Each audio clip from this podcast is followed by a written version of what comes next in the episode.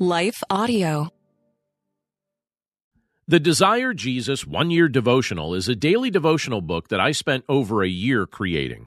It's a great resource to have on hand at the start of the year, but it's set up so that you can start reading it whenever you'd like.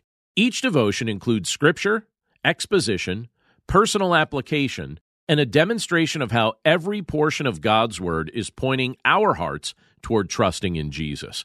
If you'd like to pick up a copy for yourself or several copies to give as gifts, you'll find the link in this episode's description. You can also find the Desire Jesus one year devotional at Amazon.com and other major booksellers. Hi, everyone. If you've been injured in an accident that was not your fault, listen up. We have legal professionals standing by to answer your questions for free. Call now and find out if you have a case and how much it's potentially worth. Call 800 497 4410. I'm here with spokesman John Wolf. So, John, tell everyone listening who should call right now. Well, Maria, first off, thank you for having me here. It's always nice to answer the listeners' questions. Now, as far as who should call in, anyone who's been injured in an accident and think you deserve compensation, give us a call right now 800 497 4410. You'll find out if you have a case and how much it's potentially worth. Thanks, John. You heard it, folks. Take advantage of this opportunity and call now 800 497 4410.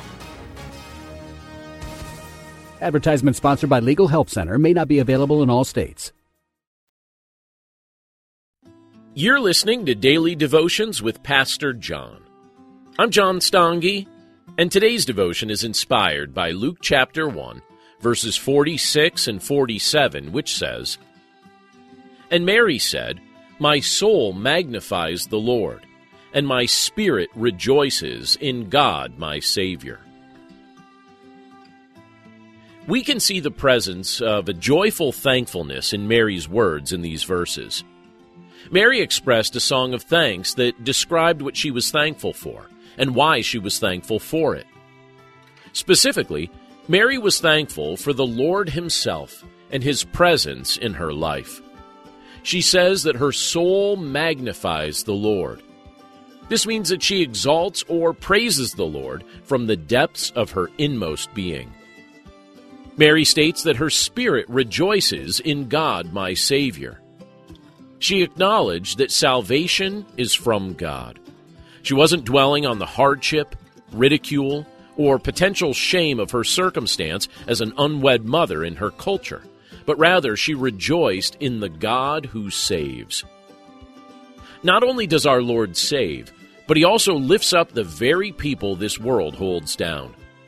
In her context, she was a woman, and women weren't typically esteemed in that era. She was young. She was expecting. She wasn't wealthy and she wasn't from a prominent place. But God looked at the humble estate of Mary and did something miraculous in her life. Mary was chosen to give birth to Jesus.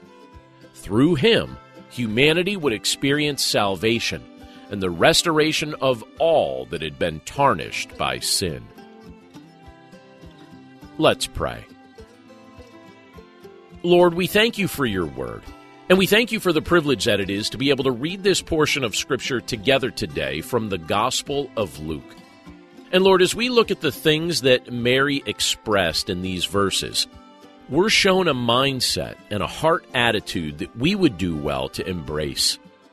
Mary sought to magnify you in her soul. She exalted you. She praised you from the depths of her inmost being. She rejoiced in you, Lord, because you are the Savior. You are the one salvation is from.